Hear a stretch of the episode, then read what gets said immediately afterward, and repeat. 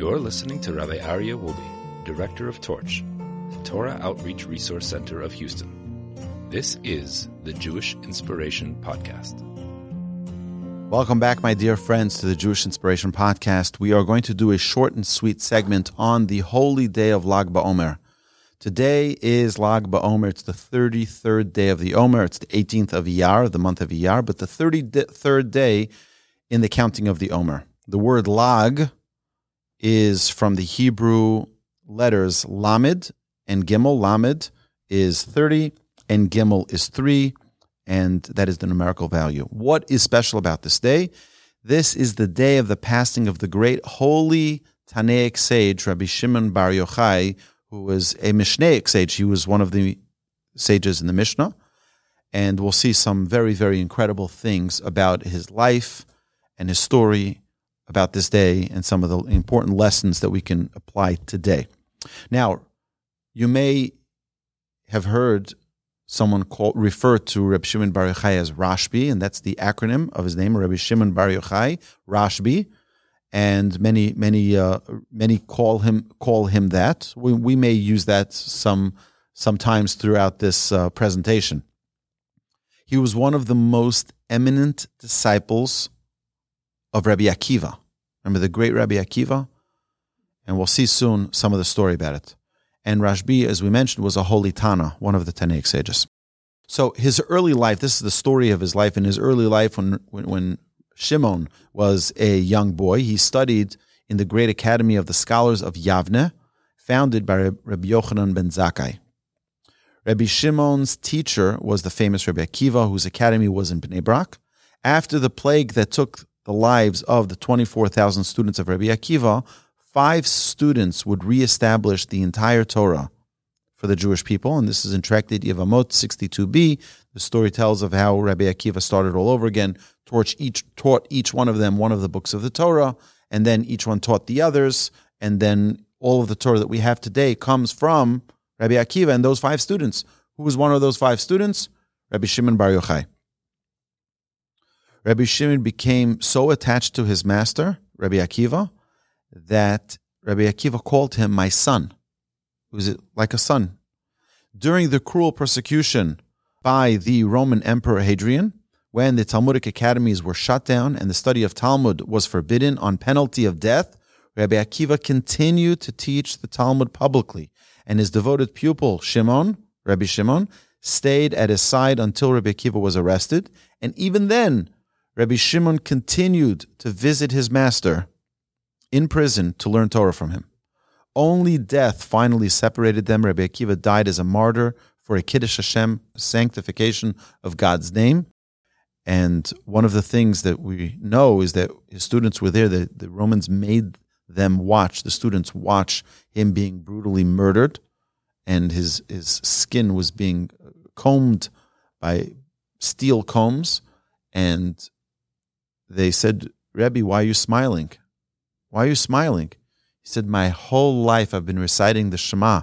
And in the Shema it says, Hashem You should love Hashem to the point where you're ready to you should give Hashem, you should serve Hashem with all of your heart, which I did. You should serve Hashem with all of your means. I did. But with the, all of your soul, to give your life up for God, that I haven't done. I'm finally able to fulfill that mitzvah. How can I not smile? So that was Rabbi Akiva, Rabbi Shimon Bar Yochai's Rebbe. And then was the era of the rise of his greatness and his leadership. Rashbi received his rabbinic ordination from Yehuda ben Baba. The Talmud in Sanhedrin tells us that after Hadrian died, Rabbi Yehuda, Rabbi Yossi HaGlili, and Rabbi Shimon Bar Yochai held a secret meeting in the vineyard in Yavne. Discussing what attitude to take towards the Roman government, Rabbi Yehuda suggested a friendly one. Rabbi Yossi expressed no opinion at all, and Rabbi Shimon spoke very bitterly about the Roman tyrants and advocated every possible defiance. The sages were not aware that their conversation was being overheard by a certain young man named Yehuda ben Gerim, Judah ben Gerim, who was a spy for the Roman authorities. Their conversation was relayed to the Roman authorities, and they dec- decreed honor and rank for Rabbi Yehuda for speaking favorably of them, exile for Rabbi Yossi HaGlili for failing to do so, and death to Rabbi Shimon, who dared to challenge them. Rabbi Shimon fled for his life together with his son Rabbi Elazar. For some time, they stayed in hiding in the Beis Medrash in an academy where Rabbi Shimon's wife would bring them bread and water every single day. But when the search was intensified to find Rabbi Shimon Bar Yochai and his son, they decided to seek a better hiding place. Without telling anyone about their whereabouts, they hid in a cave. Hashem caused the carob tree to spring up at the entrance of the cave, as well as a fresh spring of water. For 12 years, Rabbi Shimon Bar Yochai and his son Elazar stayed in the cave, and I was actually in that cave in Peki'in. It's a Druze village in northern Galilee, and they sustained themselves only on carobs and water. During the time, they were visited daily by Elijah the prophet, and they studied Torah and prayed until they became the holiest sages of their time. In order not to wear out their clothes, they would undress and bury themselves till their neck in sand and study all day, and then they would only emerge and get dressed for prayer. Under such lofty, surreal conditions, the Rashbi and his son mastered the deepest secrets of the Torah, the mystical teachings of Kabbalah. After 12 years, Elijah the prophet informs them the good news of the death of the Roman emperor and the consequent annulment of the death sentence to Rabbi Shimon. Rabbi Shimon and Elazar left the cave, and then as they were leaving, they saw fields and they saw Jewish farmers toiling the land, and they said, Imagine, people are giving up the sacred study of Torah for worldly matters? Instantly, all the produce in the field went up in smoke from the eyes of Rabbi Shimon. A heavenly voice cried out and said, Rabbi Shimon, have you come out to destroy my world? Go back into your cave. And they returned to the cave for another 12 months and left it again only, they left the, the cave only after they heard the same heavenly voice calling them to leave. This time they came out with a totally different outlook on life. Seeing a Jew carrying two bunches of myrtle rushing home on Friday afternoon, they asked him, Where are you going with these myrtle flowers? He said, It's to adorn my house in honor of Shabbos, the man said. Isn't one bunch enough? What do you need two? He says, Well, the Torah tells us, Shamor and Zachor, you should remember your Shabbos and you shall keep your Shabbos. So I have one bundle of flowers for Shamor and one for Zachor. Rabbi Shimon said, Wow, Hashem, look how precious the precepts are to our brethren. Look, look at your children. Look how incredible. Look how they honor the Torah. And they were satisfied that despite all the decrees and persecutions of the cruel Roman rulers, the Jews still clung to the commandments and especially the Shabbos observance. Rabbi Shimon and his son felt greatly encouraged. Proceeding on their way, Rashbi met his father-in-law, Rabbi Pinchas ben Yair. If you remember, we studied the book of the Mesilas Yesharim. The introduction of the Mesilas Yesharim, Ramchal writes, he brings the statement in the Talmud from Rabbi Pinchas ben Yair, and he says the entire book is dedicated to this one paragraph from Rabbi Pinchas ben Yair, where he says that one virtue leads to another virtue, which leads to another virtue. It's a ladder of growth that Rabbi Pinchas ben Yair taught us. Who was that? The father-in-law of Rashbi. Very, very holy man. Seeing the terrible effects of the prolonged hiding upon his health, the health of his son-in-law, he burst into tears. But Rashbi consoled him, saying that he could never have attained such high degrees of scholarship and divine wisdom had he not spent so many years in the cave in solitude. Rabbi Shimon settled down in the town of Tekoa, where he founded a great academy, a great yeshiva. One of the greatest students was, one of his greatest students was Rabbi Yehuda Nasi, Rabbi Judah the Prince, who was the author of the Mishnah, who was the compiler of the Mishnah. One day, Rabbi Shimon met Yudah ben Gerim, the treacherous spy who had caused him so much trouble. Rabbi Shimon exclaimed, is this man still alive? And soon afterward, Yehuda ben Gerim died. Once again, religious persecution increased. The Romans prohibited Shabbos observance and other important Jewish laws. The sages decided to send a delegation to Rome and chose Rabbi Shimon Bar Yochai as the head of the delegation. When he came to Rome, when the delegation arrived in Rome, they heard that the daughter of the Roman emperor had lost her mind and that no one could cure her. Rabbi Shimon Bar Yochai proceeded to the palace and asked for permission to treat the patient. After a few days of treatment, the princess became well. And in gratitude, the emperor told Rabbi Shimon that he could choose the most precious thing in his treasury. And Rabbi Shimon found there the original decrees of persecution against the Jews, and he said, I want those to be taken. And he took those and he succeeded in bringing great salvation to the Jewish people. So, some of the teachings from Rabbi Shimon Bar Yochai. So, first is you have to know Rabbi Shimon Bar Yochai is the fourth most mentioned sage in the Mishnah and the Talmud. And he's referred to many times as just Rabbi Shimon. So, when you see Rabbi Shimon in the Talmud or in the Mishnah, it's referring to Rabbi Shimon Bar Yochai. He says that man should rather jump into a fiery furnace than offend another, another person in public. That's something we learned last week in our Musar Masterclass about the laws of good midos.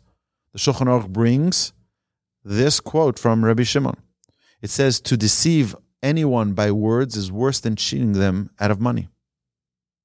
Cheat them in words. And he who lets arrogance get the better of him is like the heathen worshipping idols. And of course, the very famous that there are three crowns the crown of Torah, the crown of priesthood, and the crown of royalty. The crown of good name excels above them all. And that's also from Rabbi Shimon. So, what are some of the writings of Rashbi?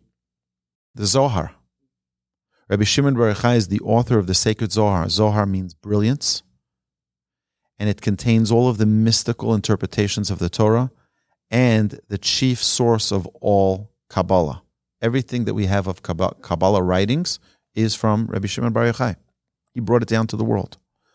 For many generations, the teachings of the Holy Zohar were studied by a few select scholars until the great scholar Rabbi Moshe ben Shem Tov de Leon published the Zohar only about 700 years ago. So that's the first actual compilation of all the teachings of the, of the Zohar from Rabbi Shimon Bar Yochai was actually compiled into a book um, about 700 years ago. And then also Rabbi Shimon Bar Yochai wrote the Sifri and the Mechilta, which are the midrash that we have on Exodus, on Numbers, and Deuteronomy is from Rabbi Shimon Bar Yochai. And where was he buried? He was buried in Meron. A very interesting story, which is uh, Meron is in the northern Galilee, um, near the village of Tzfat, which is today a big city of Tzfat, a Safed. And on the 33rd day, which is today, was the day that he he passed and was buried, and his son Elazar was buried in the same tomb with him. Okay, so Lag BaOmer. Very interestingly, this story that I just told you of his life is mentioned in Tractate Shabbat on page 33. And that is the 33rd time in the Talmud that Rabbi Shimon is mentioned. Not a coincidence. There's no coincidence. Oh, it's just a bunch of rabbis. All right. On the day of his passing, Rabbi Shimon instructed his disciples to mark this day as a day of joy, not a day of mourning. Usually it's a day, a yahrzeit, a day of sadness. Someone left the world, and then he says it's a day of joy. So each year on Lag BaOmer, we celebrate Rabbi Shimon's life and the revelation of esoteric soul of Torah. He revealed the esoteric soul of Torah. Lag BaOmer also commemorates another joyous event. The Talmud relates that in the weeks between Pesach and Shavuot, a plague was visited on Rabbi Akiva's 24,000 students because they did not behave with proper respect to one another. Rabbi Akiva, as we mentioned previously, was the Rebbe of Rabbi Shimon Bar Yochai. These weeks are therefore observed as a period of mourning. We studied, we talked about this previously, with various joyous activities prohibited by law and custom. But on Lag BaOmer, those deaths ceased, and thus Lag BaOmer also carries the theme of loving and respecting one's fellow because that was the reason for the plague, and therefore we try to extend the greatest level of love for our fellow Jew on this day. You do something special. Go hang out with your friends. Be kind to them. do something special on this day. So, some of the customs that we do on this day number one, the pilgrimage. Since this is the day of joy of Rabbi Shimon Bar Yochai, there are major, major festivities that go on in Meron at his gravesite, the mountain, mountainous village in northern Israel, where he and his son are buried, with tens of thousands of visitors from all corners of the world that come to rejoice together in unity. And one of the things they do is they light special candles by his gravesite and they pray. It's a very, very powerful time of prayer in the schus, in the merit of Rabbi Shimon Bar Yochai, but also an incredible power to this day to bring light to the world. I think it's just important to clarify that we never pray to people. We never pray to Rashbi. We pray in the merit of Rashbi, the Almighty, who listens to all of our prayers, should grant us our wishes. But you know, and you know, Rabbi Rabbi Shimon Bar Yochai, it's like imagine if someone has a, credit at the supermarket and he tells the uh, tells his someone who he knows who needs uh, help with their buying food for Shabbos. He says, "Go go to the store and put it on my account. Put it on my on my account." put it on my account. They, he tells people, you know what, you need some help, go put it on my account. I have a credit there. And that's the idea is that Reb Shimon has so many merits for the Torah that he taught and for the pious ways of his living that he says to the Almighty, Hashem, give them, grant them what they're asking, put it on my credit, put it on my account. But God forbid we should never ever pray to a person. When we go to someone's tomb, what we're saying is, Hashem, grant us our wishes in the merit of this person and their good deeds but we don't pray to them. That would be uh, idolatry and making them into a deity. Uh, that's one of the reasons that we don't know where Moses is buried. We don't know Moshe's burial place, so that we don't make him into a deity. We don't pray to Moshe. Instead, what we do is we pray in the merit of our righteous sages, in, in merit of those who have passed on from this world. Hashem should grant our wishes, and Hashem should always bless us with the most incredible blessings in everything that we do. All over the world, it is customary to spend the day outside. People go for outings outside, enjoying the natural beauty of Hashem's world. And many have picnics to celebrate this special day. I remember when I was a child, we used to go on a, on a, on a school trip. We'd go to a park and we'd go out, go out and see Hashem's nature. What Rabbi Shimon Bar Yochai revealed to the world was a whole new lens of seeing God in everything a deeper sense of God. And that's what we want to connect to. Many children have a custom to shoot bows and arrows. Like these we got from school we got these like you know the dollar the dollar store you can find these little plastic bows and arrows. What's the custom? It is customary to play bows and arrows because during the life of Rabbi Shimon Bar Yochai there was never a rainbow in the sky. We know that a rainbow is a sign of a diminished level of spirituality in the world, where God says, when I want to destroy the world, I'll remember by putting a sign, by putting the rainbow in the sky. The world was so righteous because of Rabbi Shimon Bar Yochai that there was never a rainbow in the sky. That arch of the rainbow is symbolized in the bows and arrows that we that the children shoot, signifying that there was no need for rainbows during the time of Rabbi Shimon Bar Yochai. Music the mourning practices of the Omer period are lifted for this day, and as a result, music is played and people sing and dance, and weddings are held. It's a, probably the most common day for Jewish wedding anniversaries because so many people make weddings on Lag BaOmer. It's a very special time. Also, haircuts. Little boys who turn three during the Omer period, but you're not allowed to have a haircut during the Omer. So, this is their first opportunity to have their first haircut so when you go to Meron, you'll see hundreds of little boys getting their first haircut at the grave of Rashbi, and then bonfires. Many have grand bonfires. If you go, to many of the Hasidic courts, uh, they have massive, massive bonfires. Why? A number of reasons for it. Number one is recognizing the fiery spirit of the mystical teachings of Rashbi. It was unbelievable. It says that if a bird flew over his head, the bird would die from the from the the holiness the fiery holiness that he held. It was unbelievable. But another thing, it says that when when his funeral procession was was uh, going on, people came out from the city of Tzipori with sticks, and they wanted to hit the people. They wanted to hit the people so that he be buried in Tzipori, not in Meron. They wanted him to be buried, they wanted the merit in their city. So a, a heavenly fire came. It says that his, his coffin rose in the air and flew to his burial place in Meron. I don't know. It's a it's a legend. We don't know it, the the uh, the full uh, testimony of that, but the rule is that whenever you have a legend like that, it tells you about the personality. It tells you about the person and how great he was. That there was a, this fiery protection of his coffin. Regardless of whether or not he flew there or not, there was this fiery protection, and commemorating that fire is what we do with these bonfires. Rashbi brought tremendous light to the world. And that's what we're doing with this light that we're, we're, we're trying to show is an amazing thing. You know, there's something called gravity. Everything falls, everything goes down, except for fire. Fire defies gravity. Fire is the only thing that's always going up. Sages tell us that the fire of Torah is something which is elevating us. We need to transcend above the physical to connect to Hashem. And this is probably the most important teaching of Rabbi Shimon Bar Yochai, is that the commitment, the dedication to Torah was so intense, it transcended everything.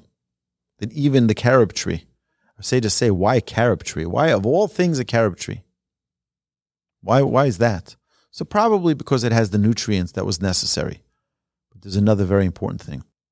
When a tree grows, you can't eat from its fruit for the first three years.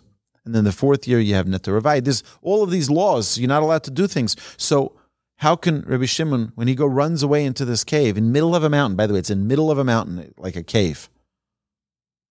How is he going to be able to eat? Sages tell us the carob is the only tree that starts growing its fruit after 70 years. After 70 years, it starts bringing back. I, I actually, when I was in Israel last, I went there again. Uh, the past two times I was in Israel, I went there to the cave of Rashbi. I also have water here from the Rashbi. Anybody who wants, you can put it into a water bottle and you have water, water from his little stream that he used to drink from. Very holy water. Very, very powerful. I have it right here in the room, so I'll give it to you after class.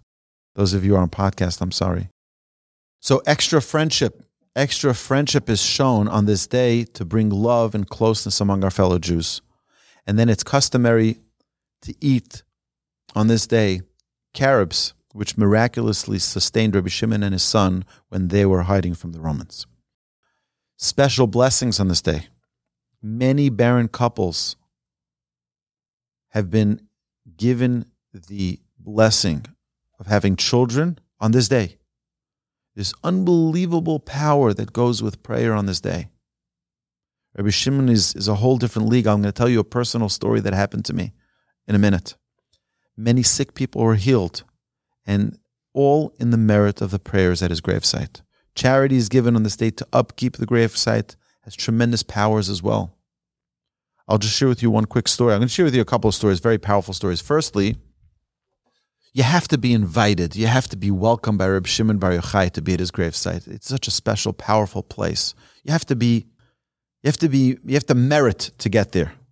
There was a story that's told about an individual that went with his family for Shabbos to Meron. And the father sort of sighed.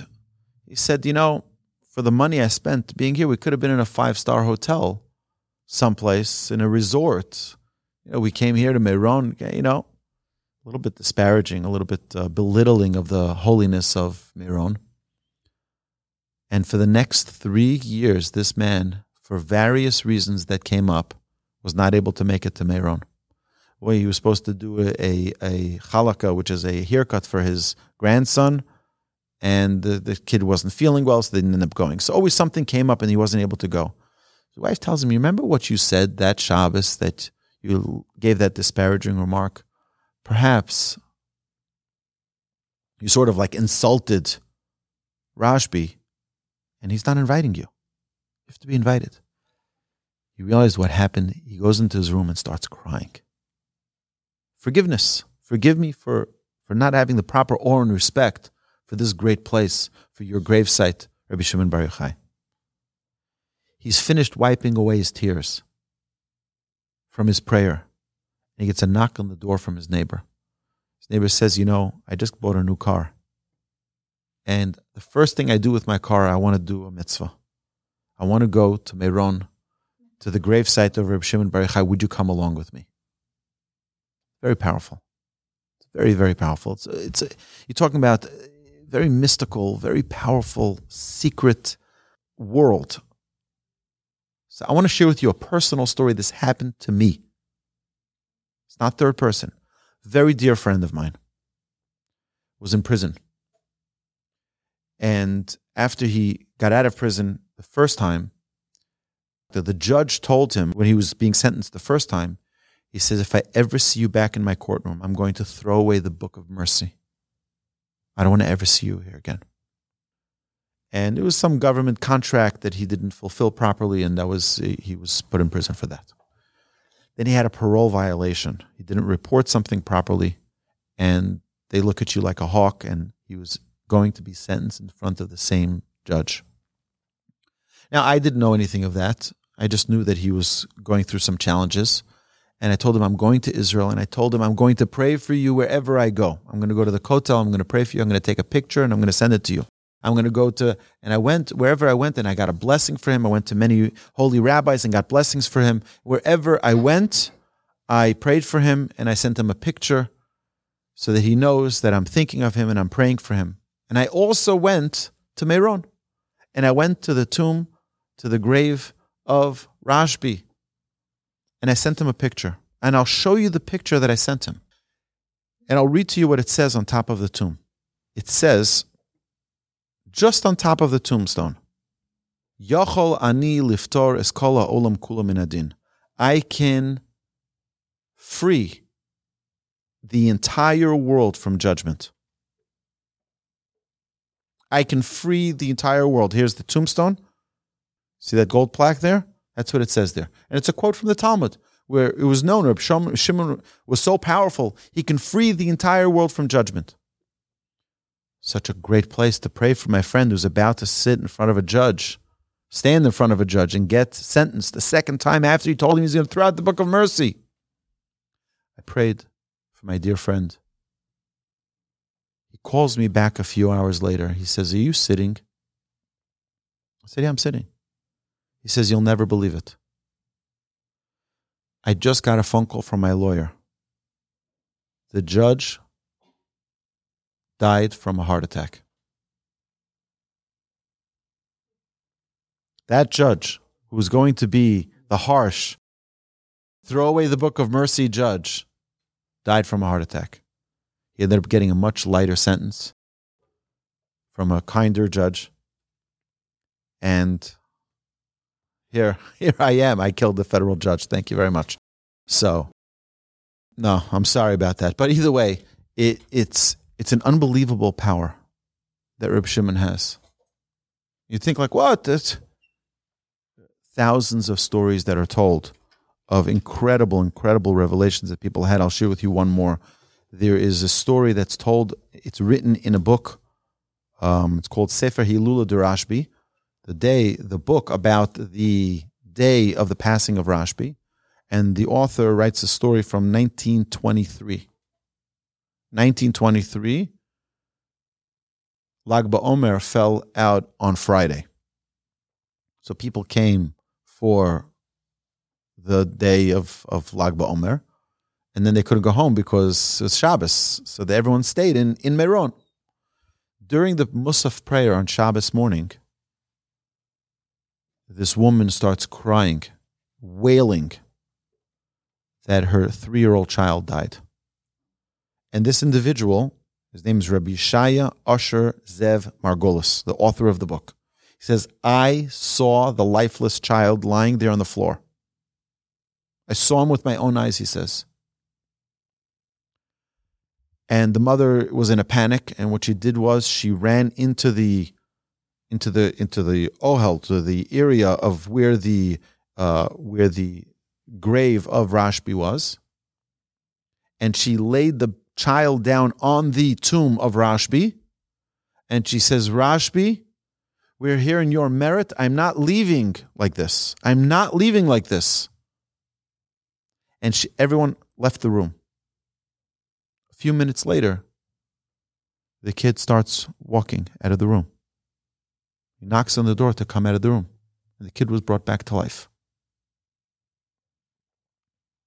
Spooky stuff. I don't know what to tell you, my dear friends. It's a very, very powerful day.